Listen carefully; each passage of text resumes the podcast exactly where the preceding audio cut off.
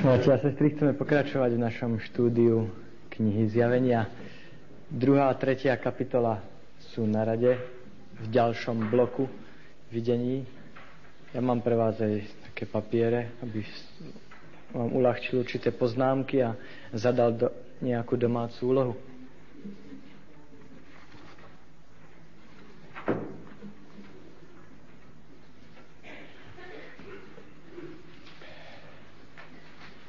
Povedzte, čo majú spoločné druhá a tretia kapitola? Čím sú pre nás zaujímavé a dôležité?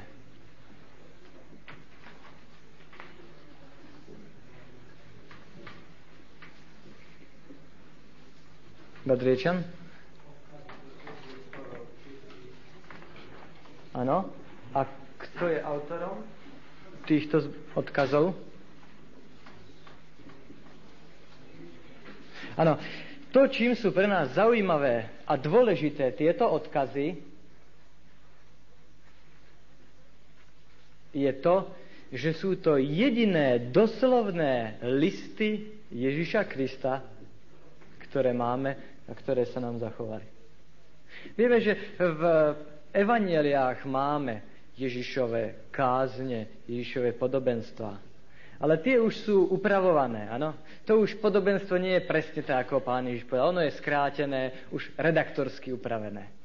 Ale v druhej a v tretej kapitole zjavenia máme Ježišove doslovné listy, ktoré napísal siedmým zborom svojej cirkvi a tým sú pre nás zvláštne. Prv, než sa pustíme do výkladu týchto siedmých listoch, Chceme sa na ne podívať spoločne. Nebudeme najprv vykladať každý zvlášť, ale chceme spoločne prebrať to, čo všetky majú spoločné. A všimnime si najprv to, ako sú usporiadané, kvôli tomu máme aj mapu. Po druhé, všimneme si, ako je tam Ježiš predstavený. Po tretie, aký náčrt majú všetky tieto listy, pretože všetky sledujú určitý jednotný systém. Všimneme si, aké zaslúbenia sú v nich a potom si všimneme, aký zmysel majú pre nás tieto listy. Tak predovšetkým zemepisné rozpoloženie miest, do ktorých Ján písal. Už sme si spomínali, že Ján napísal listy siedmým zborom vtedy,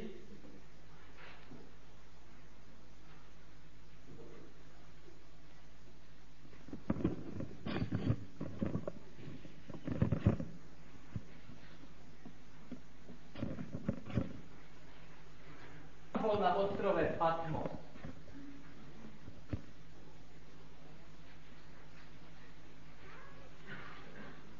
Ak si nájdete, alebo vidíte, tu je mesto Efes. Ján žil a pochádzal z mesta Efes. Oproti nemu asi 50 kilometrov sa nachádza ostrov Patmos. Ján sa pozerá cez more a rozmýšľa nad zbormi, ktoré zrejme boli jemu zverené na zodpovednosť.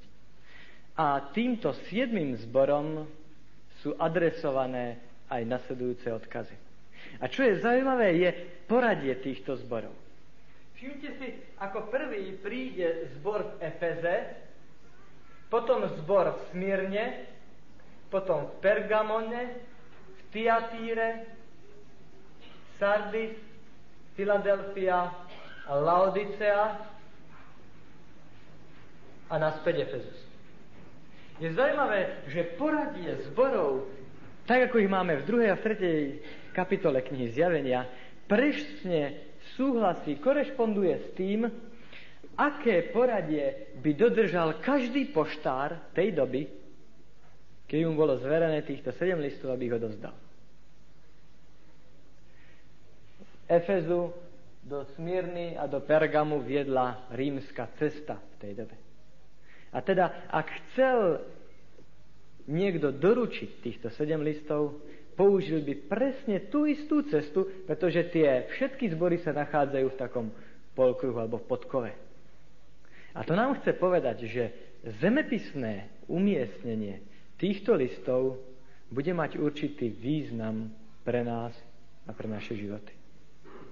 Nielen dnes a teraz, ale že postupnosť, poradie týchto zborov bude čosi hovoriť aj do dejín kresťanskej cirkvi. Aký je predovšetkým význam týchto listov? Je určite pravda, že každý z týchto listov bol adresované, adresovaný určitému zboru v Jánovej dobe na tom mieste v Malej Ázii, to je dnešné Turecko, ako sme si už ukázali. To znamená, keď Jánovo evanielium sa dostalo do týchto zborov a tí ľudia tam vo zbore si čítali list, ktorý je im určený, určite museli povedať, áno, toto je pravda, toto sa vzťahuje a týka nášho zboru. Ak by to tak nebolo, tak určite by si povedal, však ten Ján nevie, o čom píše. A preto, poprvé, každý tento list mal určitý doslovný význam pre daný zbor v danej situácii prvého storočia nášho letopočtu. Ale ako sme si už povedali, číslo 7 v apokalyptickej literatúre je zaujímavé tým, že ukazuje viac kvalitu ako kvantitu. A teda to, že je týchto listov sedem, podobne ako sedem pečatí, sedem trúbení a sedem rán, ukazuje, že tieto listy nemajú význam len pre vtedajšiu dobu a vtedajších ľudí. Okrem toho to môžeme vidieť z toho, že na konci každého listu nachádzame napísané Kto má uši, nech počuje, čo duch hovorí zborom. Aký význam majú tieto slova? Tieto slova nám ukazujú, že sedem listov, ktoré budeme študovať, sa nevzťahujú len na sedem zborov, ale vzťahujú sa pre každého, kto je ochotný, kto má uši na to, aby počul, čo Duch Svetý chce povedať nám do našich životov, do našich skúseností. A tak môžeme povedať, že poučenie každý človek si môže vziať z týchto listov. V každom z nich nájdeme napomenutie, poučenie, ktoré sa bude týkať nás a našich životov. Nájdeme tam zaslúbenie, ktoré sa týka každého. Každé zaslúbenie je uvedené týmito slovami. A tomu, kto zvíťazí. Niekedy som mal taký zmiešaný pocit, keď som čítal tie zaslúbenia, ktoré boli určené jednotlivým zborom a pod vplyvom toho, že som viac chápal zbory ako obdobia, som si hovoril, no, je síce pravda, že to zaslúbenie laodicejskému zboru budeš sedieť so mnou na tróne nádherné, ale určite by som rád mal podielať na tých zaslúbeniach, ktoré boli dané iným zborom. A som si myslel, to je vyhradené len určitému obdobiu. Nie. Listy sú predovšetkým pre každého kresťana. My si povedali, tak ako Pavel napísal sedem listov zborom, siedmým rôznym zborom a dneska ich príjmame a berie ich celý kresťanský svet ako platný pre každého z nás. Takisto aj sedem Jánových zborov platí pre každého. A teda, keď budeme hovoriť o týchto zaslúbeniach, uvidíme, že to, čo je uvedené ako zaslúbenie zboru v Efeze alebo v Sardis, platí aj pre tých, ktorí žili v Laodicei alebo podobne. Naopak. A teda každý, v každej situácii, kto má uši a chce počuť, ako Pán Boh nás chce osloviť, môže počuť a prijať poučenie, napomenutie i povzbudenie zo zaslúbení týchto listov. Po tretie, ale a o tom budeme hovoriť viacej na budúce, už sme si ukázali, že téma knihy Zjavenia ukazuje na boj, odpadnutie a víťazstvo nasledovníku Ježiša Krista až po druhý príchod. A preto bolo by nedôsledné, ak by sme povedali, že týchto sedem listov sa vzťahuje len na sedem zborov, prípadne na sedem rôznych duchovných skúseností pre všetkých ľudí žijúcich vo všetkých dobách. Ale pretože tieto listy boli adresované vždycky určitým skupinám ľudí, budeme vidieť, že ak chceme dôsledne aplikovať zjavenie, aj sedem listov sa musí vzťahovať na sedem skupín, období dejín kresťanskej cirkvi. Ale o tom až pozdejšie.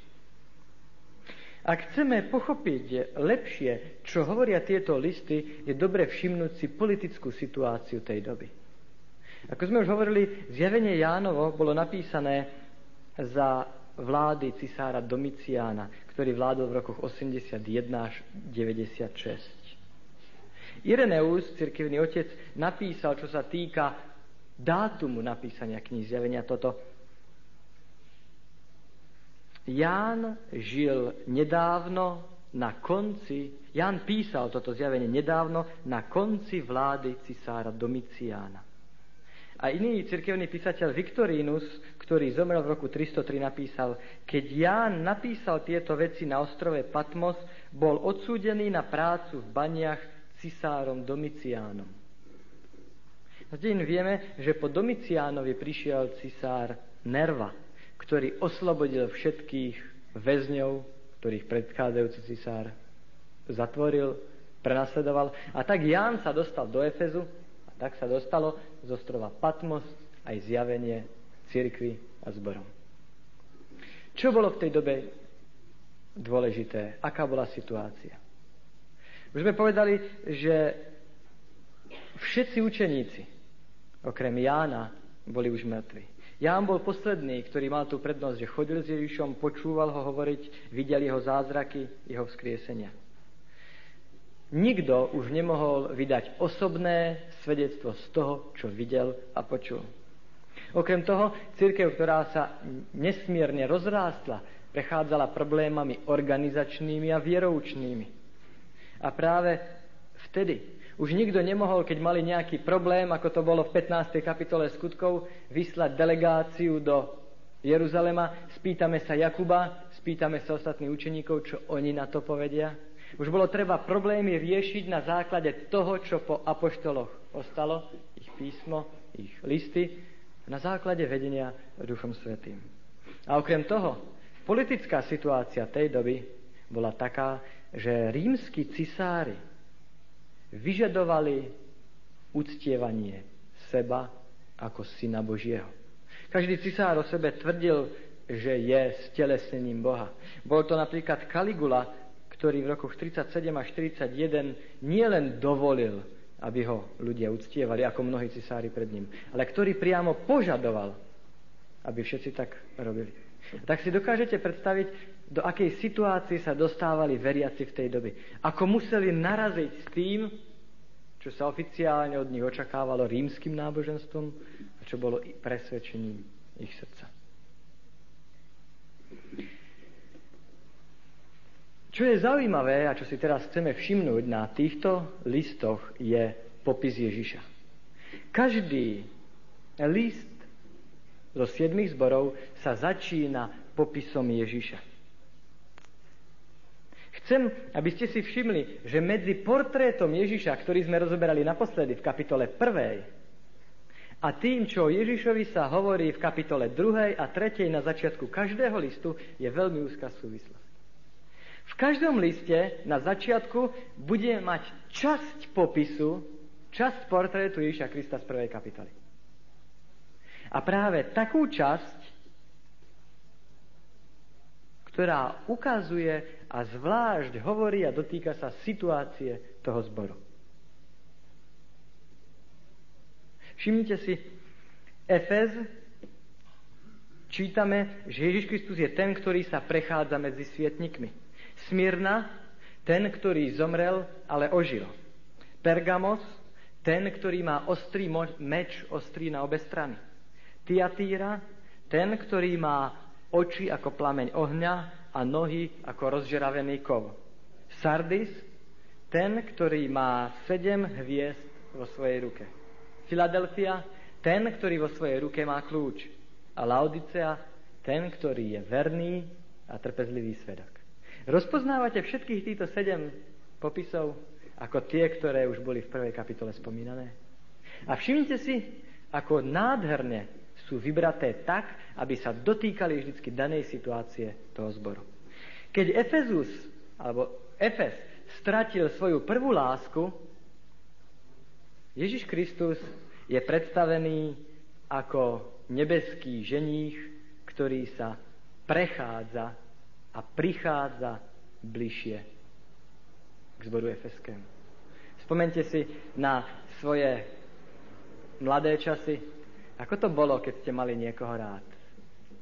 Ja si spomínam, že po dni štúdia alebo práce to najlepšie, ako sa dal stráviť večer, bolo ísť na prechádzku. Ten, ktorý stratil prvú lásku, k tomu Ježiš Kristus prichádza ako ten, ktorý sa chce prechádzať a prichádza k nemu. Smirna, o ktorej čítame, že tam veriaci boli prenasledovaní, mučení a zomierali, čítame, že Ježiš Kristus prichádza ako ten, ktorý zomrel, ale ožil. A pretože on žije, aj martíri, aj tí, ktorí položili svoj život pre Ježiša Krista, budú žiť v posledný deň. Pre Pergamos ktorý musí bojovať so všetkými mocnosťami zla, odpadnutia, Pán Ježiš prichádza ako ten, ktorý má v ruke ostrý meč slova Božieho, aby mu kázal, aká je pravda.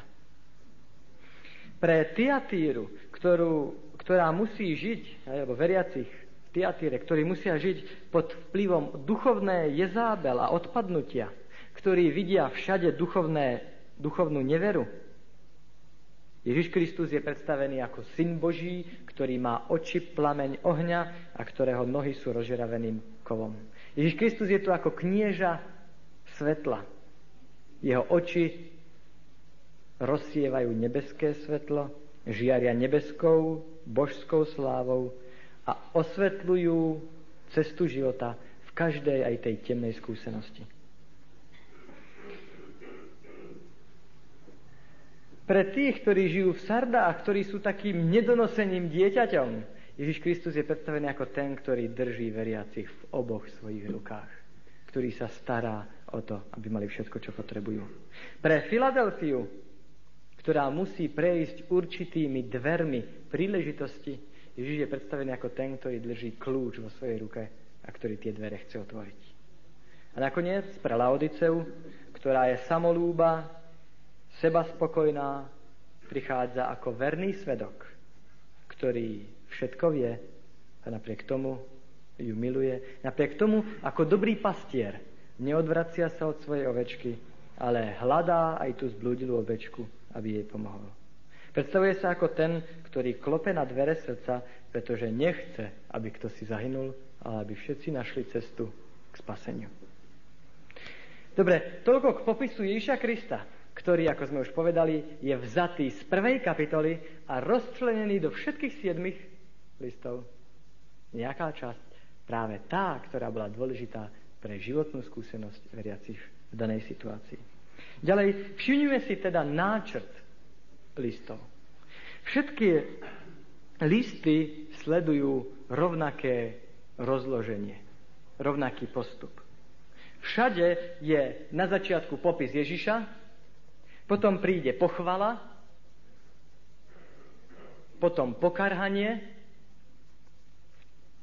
alebo napomenutie, potom rada a nakoniec zaslúbenie.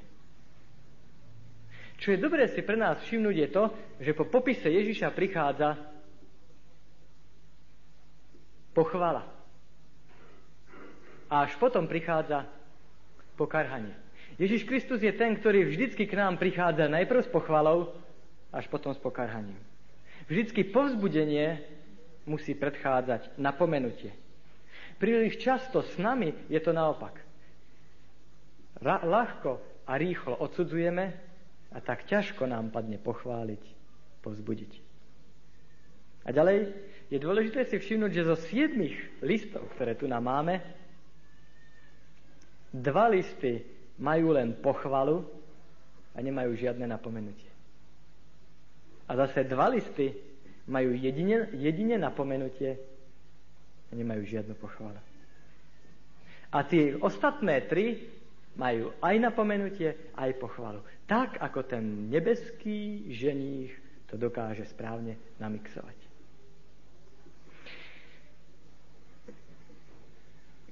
Je zaujímavé si všimnúť, že Prvé tri listy majú najprv výzvu, kto má uši, nech počuje, a potom prichádza zaslúbenie.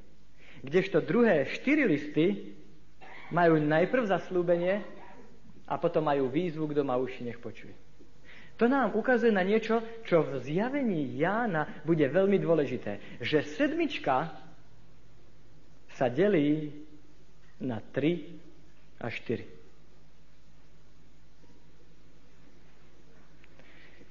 Keď budeme študovať napríklad 7 trúbení, všimneme si, že prvé 4 prídu spolu a ďalšie potom 3 prídu ako 3 beda. Napríklad budeme študovať 7 pečatí, prvé 4 pôjdu spolu a budú tam jazdci, kone a tie ďalšie 3 budú mať úplne iné obrazy. Žiadne jazdci, žiadne kone. Budeme študovať 7 posledných rán, Prvé štyri budú rany doslovné, posledné tri budú rany symbolické. Už sme si hovorili, vyschnutie rieky Eufrat nebude znamenať vyschnutie nejaké rieky. A preto toto rozdelenie sedmičky na 4 plus 3 nám veľmi pomôže pri výklade knihy. Toľko teda k náčotom listu. Vždycky. Popis Ježiša, pochvala, napomenutie, rada a zaslúbenie. Teraz všimnime si poradie zaslúbení.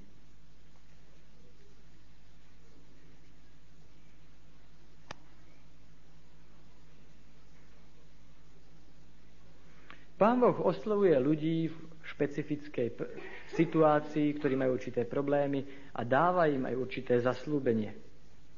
Ale nie len, že je požehnanie, a budeme mať požehnanie, ak si všimneme zaslúbenia každé osobitne, ale bude pre nás veľkým požehnaním, keď si všimneme zaslúbenia všetky spolu. A tak tieto zaslúbenia nám hovoria, že to, čo hriech narušil, Ježiš Kristus chce obnoviť. To prvé zaslúbenie je, dám ti jesť zo stromu života, zboru Efeskému. V Edene najťažším alebo najväčším dôsledkom hriechu bolo to, že s Adam s Evou nemali prístup k stromu života. Ale Ježiš Kristus to, čo hriech narušil, obnoví. A preto to prvé zaslúbenie je to, čo ste stratili. Prístup stromu života skrze Ježiša Krista bude obnovené. Dám ti jesť zo stromu života. Ďalej, v Edene konečným dôsledkom neposlušnosti bola smrť. Večná smrť, druhá smrť. V druhom zbore v Smírne je zaslúbené zne, zrušenie tejto smrti. Po tretie, v Edene bezprostredným dôsledkom hriechu bolo to, že Adam s Evou museli raj opustiť. Že nemali už ovocie zo stromov rajských, ale že Adam musel začať obrábať zem, pôdu, aby svoju potravu získavali. Tretiemu zboru Pergamus je zaslúbenie ja ťa budem krmiť skrytou manou. To, čo hriech narušil, bude obnovené. No a po štvrté, trvalým dôsledkom pádu do hriechu bolo to, že človek stratil panstvo nad svetom, ktorému pán Boh dal. A tak v zaslúbení Tiatíre sa hovorí, toto panstvo bude obnovené. Všimnite si, ako prvé štyri zaslúbenia sa týkajú dôsledkov hriechu. Najväčšieho, alebo najťažšieho, konečného, bezprostredného a trvalého. Pán Boh ukazuje, že všetky tieto následky, dôsledky hriechu on vylieči. A pretože, ako sme si povedali, sedmička bude rozdelená na 4 a 3, posledné 3 sa nebudú týkať dôsledkov hriechu, ale procesu obnovenia akým spôsobom Pán Boh obnoví. A tak do Sardis je zaslúbené, že budeš sa prechádzať so mnou v bielom rúchu. Akým spôsobom človek získa to, čo stratil? Spravodlivosť. Nie tým, že bude pre ňu pracovať, že si ju zaslúži za svoje dobré skutky, Ale spravodlivosť to je dar stvoriteľa. Biele rúcho, ktoré zaslubuje Kristus do Sardis, je niečo, čo je darom Božím. A teda cesta spasenia je menovaná v tomto zaslúbení. Ďalej, ako výsledok toho, že prišiel hriech, Adam s Evou už sa nemohli stretávať s Pánom Bohom tvárou v tvár. Už nemali to večerné miesto, kde sa s Ježišom vždycky spolu stretávali. A preto zaslúbenie do Filadelfie zaslúbuje nápravu tejto prednosti. A tak čítame, učiním ťa stĺpom vo svetini, v chráme živého Boha. Keď budeme odení, alebo odiatí Kristovou spravodlivosťou, človek nájde svoje miesto vo svetini. Človek nájde svoje miesto, že sa bude môcť stretávať s Pánom Bohom. Miesto obnovenia. To prvé bola cesta obnovenia, Božia spravodlivosť daná rúchom Ježiša Krista. Miesto obnovenia je vtedy, keď budeme v svetini. Pamätáte si Žalm 73. Azafov? Zdalo sa mi to ťažké, keď som sa díval všade inde, ale keď som prišiel do svetiny živého Boha, tam som zmúdral. No a ešte po štvrté, e, prepačte, teda tretí spôsob procesu alebo siedme zaslúbenie, ešte čo si zostáva.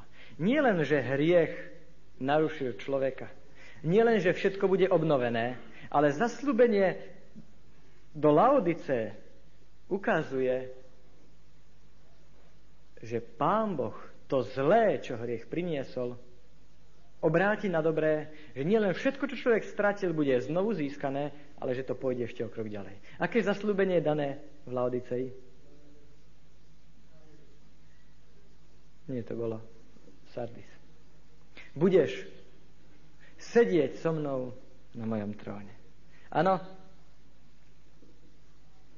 Pán Boh sa chce podeliť o svoj trón nie s anielmi, ale s tými, ktorí boli obnovení. A teda toto posledné nám ukazuje cieľ obnovy. A teda cesta obnovy, miesto obnovy a cieľ obnovy. Pán Boh nielen, že zruší pliagu hriechu, ale dokonca výsledok bude ešte slávnejší ako počiatok. Chcem preto, aby ste si všimli, že to, o čom hovoria tieto listy, sa vzťahuje na každého z nás. Každý z nás tam môže nájsť nádherné potešenia, povzbudenia, zaslúbenia. Veď tie najkrajšie zaslúbenia, jedny z najkrajších zaslúbení, ktoré poznáme, pochádzajú z knihy Zjavenia z 2. a 3. kapitoly. Buď verný až do smrti, dám ti korunu života. Hlas stojím pri dveriach a klepem. Ak niekto počuje môj hlas, otvorí, vojdem a budem večerať s ním. A preto všimnime si, že tieto posolstvá sa nevzťahovali len pre jednotlivé zbory, ale sa vzťahujú na každého z nás, na našu duchovnú skúsenosť. Každý z nás možno v tej alebo v onej fáze života prechádza podobnou skúsenosťou ako niektorí týchto zborov. A ja by som vám nadiktoval hneď otázku, ktorú budete mať za domácu úlohu. A tá otázka znie, sedem zborov predstavuje aj sedem typov duchovných skúseností. Ktorá skúsenosť, alebo skúsenosť ktorého zboru je tvojou skúsenosťou? Alebo to, čo ty prežívaš, ktorému z týchto zborov je najbližšie? Budete vidieť, že to u každého v závislosti na tom, kde je vo vzťahu ku Kristovi, bude rôzne.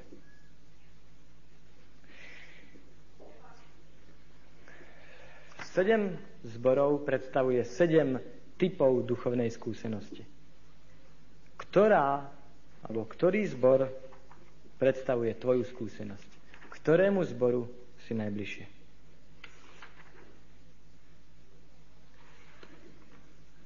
Okrem toho máte tento materiál.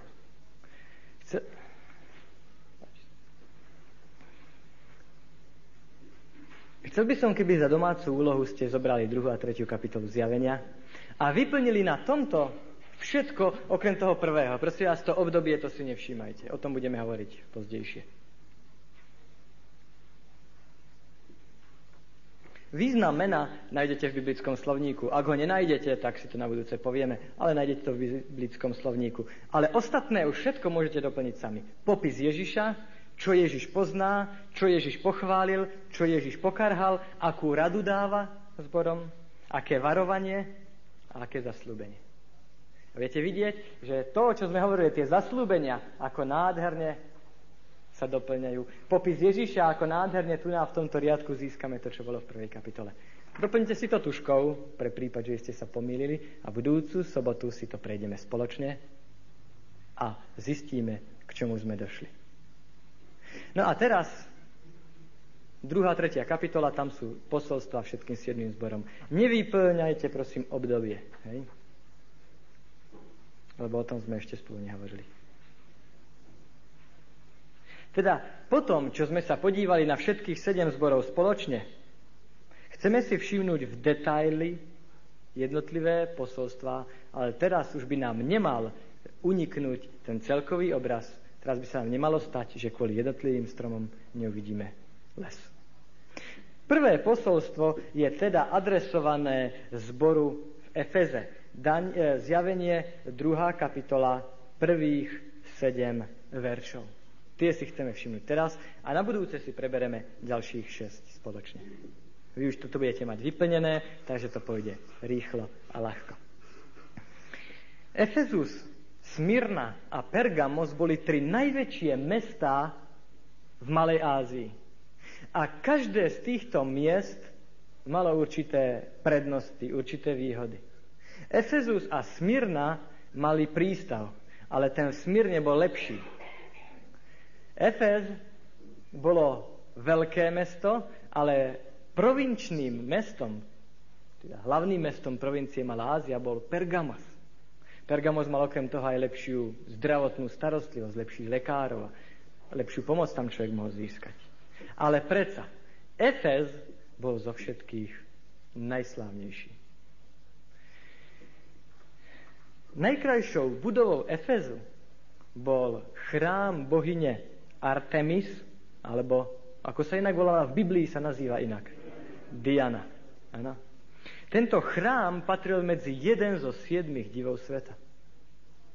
Môžete si poznamenať, zistilo sa, že bol 128 metrov dlhý, 66 metrov široký a 19 metrov vysoký. 128 krát 66 krát 19 metrov. Dokážete si predstaviť, aká úžasná budova to musela byť? Tento chrám bol štyrikrát tak veľký ako známy Partenon v Aténach. Počuli ste o tom najväčšom chráme v Aténach? Štyrikrát taký veľký bol v Efeze.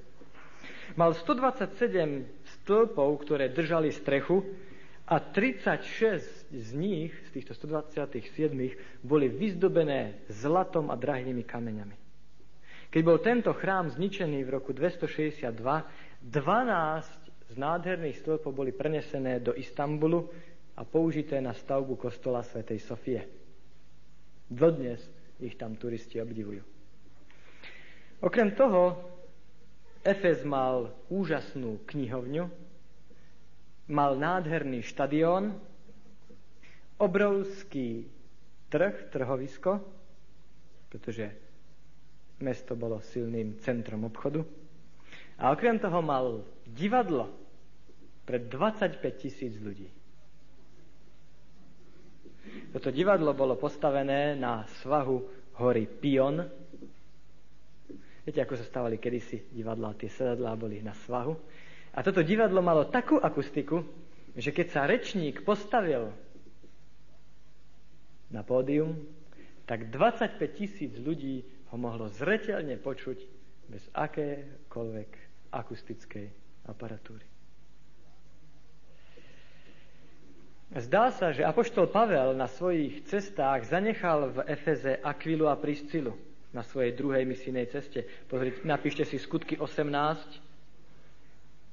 Tam sa píše o Pavlovej práce v Efeze. Skutky 18. kapitola. Okrem toho, Timoteus podľa 1. Timoteovej 1.3 spolupracoval s týmto zborom. No a samozrejme, z tradície vieme, že v tomto zbore žil Ján, učeník pána Iša, že v ňom žila Mária, matka pána Ježiša. Do tohto zboru apoštol Pavel napísal list Efeským, aj keď podľa všetkého list Efeským bol obežníkom, ale bol určite určený tomuto zboru, pretože uvidíte určité podobnosti medzi listom Efeským a listom Ježiša Krista do Efezu. Všimnime si teraz popis Ježiša Krista. Anielovi Efeskému zboru napíš.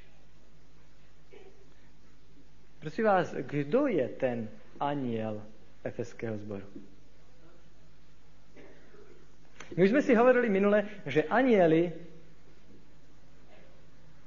alebo že hviezdy predstavovali anielov. Toto hovorí ten, kto drží vo svojej pravici sedem hviezd a ktorý sa prechádza uprostred svietnikov. Hoci je pravda, že hviezdy znamenajú anielov, ale tu je jedna dôležitá vec, ktorú si musíme uvedomiť.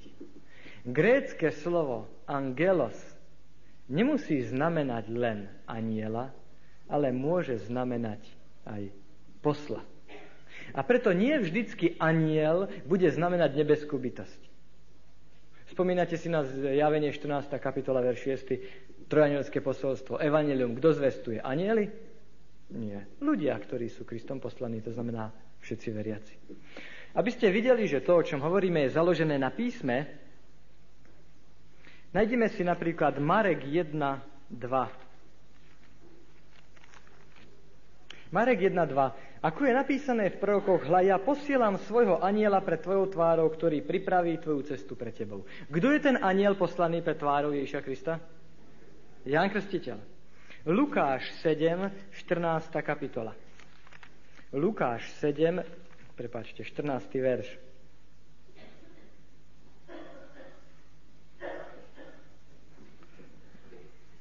Pre, 24. nie 14. ale 24. Lukáš 7.24. A keď odišli poslovia Jánovi, začal hovoriť zástupom o Jánovi. Čo ste vyšli na púž vidieť? Trstinu, ktorá sa kláti vetrom. Viete, ako znie grécky text? A keď odišli Jánovi anieli, Ježiš sa začína pýtať. Na koho sa tu vzťahuje anieli? Na učeníkov Jana Krstiteľa. Zase. Poslovia sú učeníci Jana Krstiteľa. V Luka, u Lukáša v 9. kapitole, verš 52. Tu sa hovorí o tom, že Ježiš Kristus poslal anielov pred seba.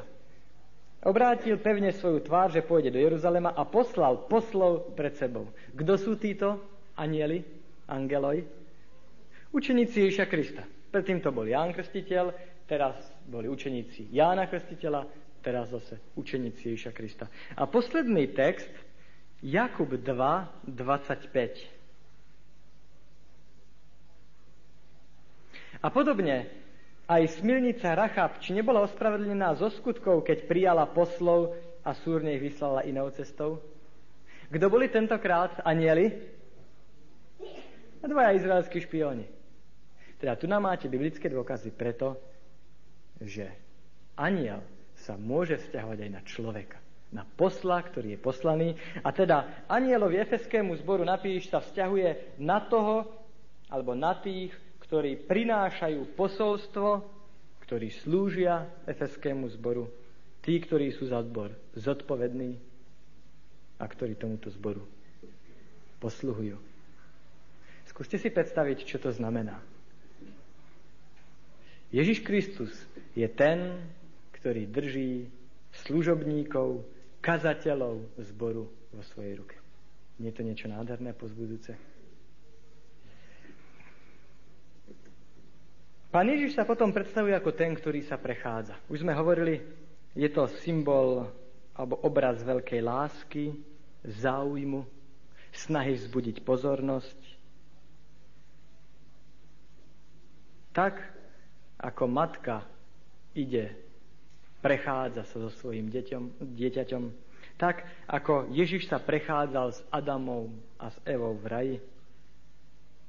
Tak ako dvaja ľudia, ktorí sa majú radi, radi sa spolu prechádzajú, tak aj Ježiš Kristus uistuje Efes, že on je ten, ktorý stojí poblízku, ktorý je ochotný s nimi ísť, keby aj oni na ňo zabudli, On na nich nezabudne a nikdy o nich záujem nestratí.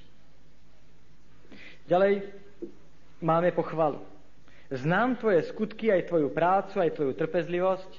Hneď si môžete napísať, čo Ježiš pozná. A že nemôžeš znieť zlých a skúsil si tých, ktorí hovoria o sebe, že sú apoštolmi a nie sú a našiel a spoznal si ich, že sú lhári. Tu sa hovorí o tom, že veriaci v Efeze boli skutoční opravdoví veriaci. Oni boli dôveriví, ale neboli ľahkoverní. Oni neverili každému, kto prišiel do ich zhromaždenia a niečo im začal vykladať. Oni všetko si overili podľa písma.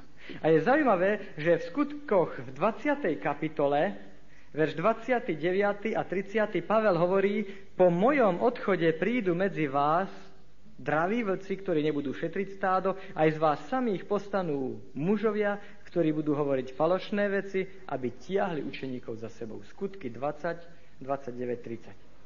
Pavel im to predpovedá. A pán Ježiš hovorí, áno, toto je pravda. Mnohí prišli do tohto zboru pod falošným rúchom a snažili sa predstaviť ako apoštolovia Kristovi. Ale to ťa chváli, že ty si rozpoznal, aká je pravda. Nie je to niečo krásne, že Pán Boh hovorí nám, že môžeme rozpoznať, aká je pravda, že nemusíme byť nosení a vláčení každým vetrom učenia.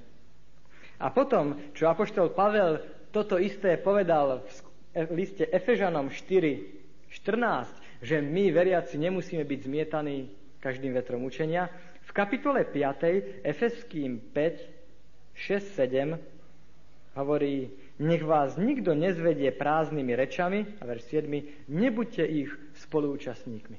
Vidíte, ako to, čo Pavel píše do Efezu, súvisí a súhlasí s tým, čo Ježiš píše? Ja ťa poznám, že ty si odhalil falošných učiteľov, že nie sú apoštolovia na základe Božieho slova. To znamená, títo ľudia verili správne učeniu písma svätého. Nič, čo sa týka ich duchovnej úrovne, im Ježiš Kristus nevytýka. Oni sa starali o zbor. Oni zachovávali čisté učenie. A keď prišiel niekto zvonku a robil si nároky, že on má nové pravé učenie, oni vždycky skontrolovali, či to súhlasí s písmom svetým. Ako sa to hovorí aj o berejských. A nielen to, títo ľudia sa tohto učenia aj držali. Ale dokážete si to predstaviť? Správne učenie, správny postoj k ľuďom, držanie sa tohto učenia a predsa Ježiš im niečo vytýka. Čo? Vo verši 4.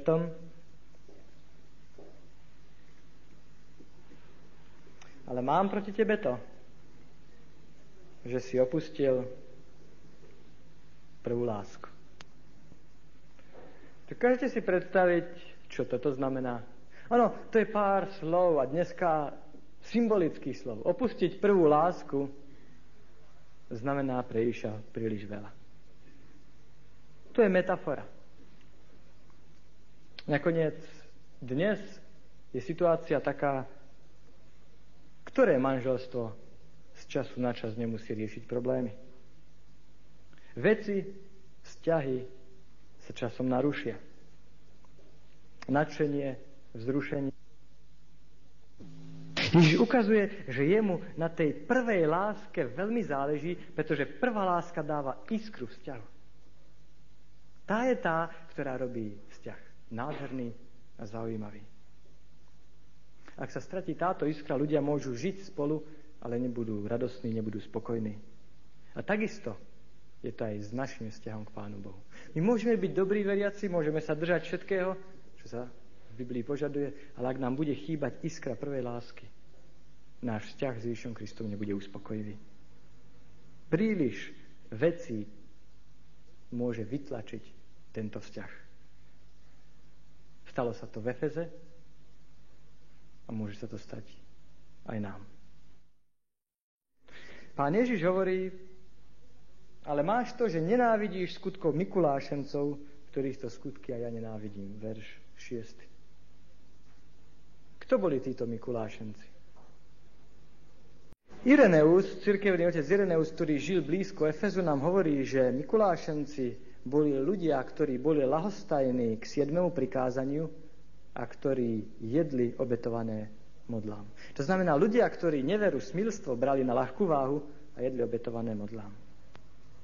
Toho môžeme usúdiť, že Mikulášenci boli ľudia, ktorí verili, že viera v Ježíša Krista ich oslobodzuje od zachovávania Božích prikázaní. Povedzte, nie je to, čo dneska často počuť medzi kresťanmi. Ak veríš Pána Ježiša, O Božie prikázania sa vôbec nemusíš zaujímať. Mnohí aj dnes berú na ľahkú váhu Božie prikázanie.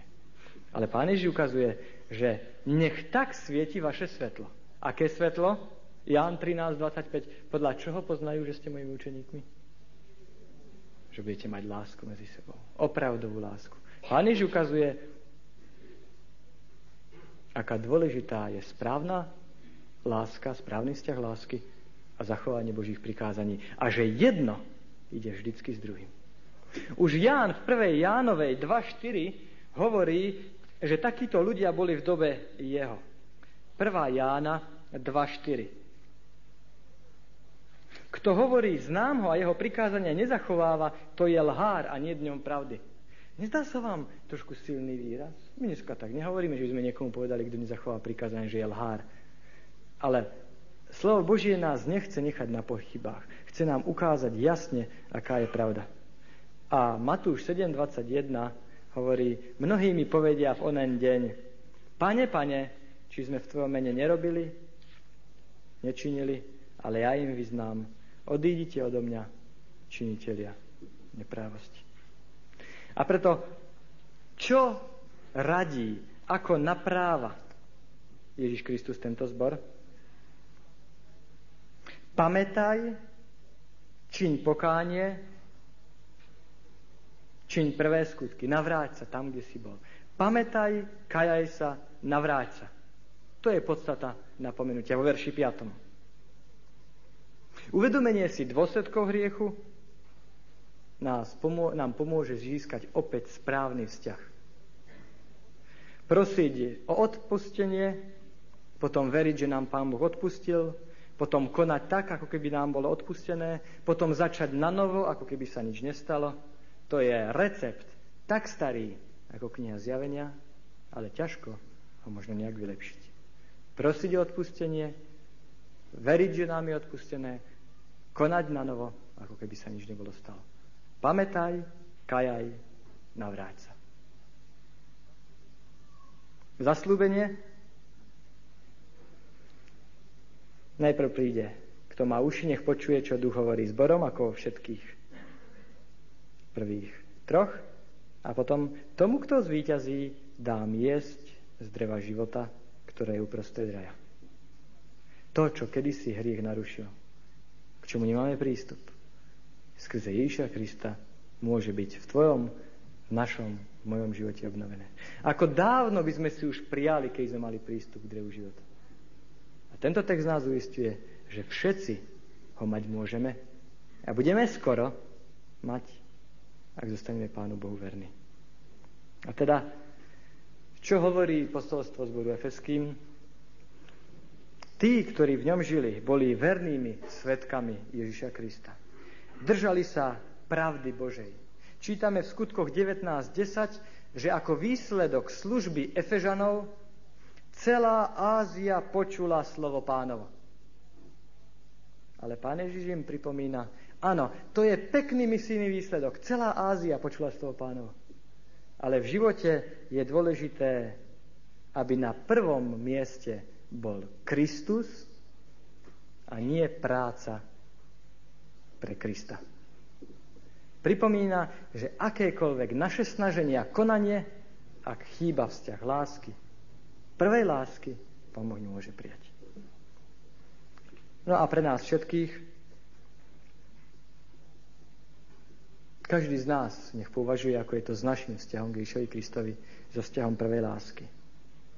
Ak cítiš, že v tvojom živote tá iskra prvej lásky chýba, že tvoj vzťah k Ježišovi chladne, potom tento list je povzbudením, aby si strávil viacej času s Ježišom Kristom, aby si sa s ním viacej prechádzal, aby oheň prvej lásky na novo zažiaril, aby si s ním strávil viacej času, pretože nie lepšej prípravy, ak sa chceš s ním raz prechádzať na brehu rieky života v Novom Jeruzaleme, ako začať už teraz. Toľko teda na dnes. Doma si preštudujte druhý až siedmy zbor a na budúce budeme pokračovať. Amen.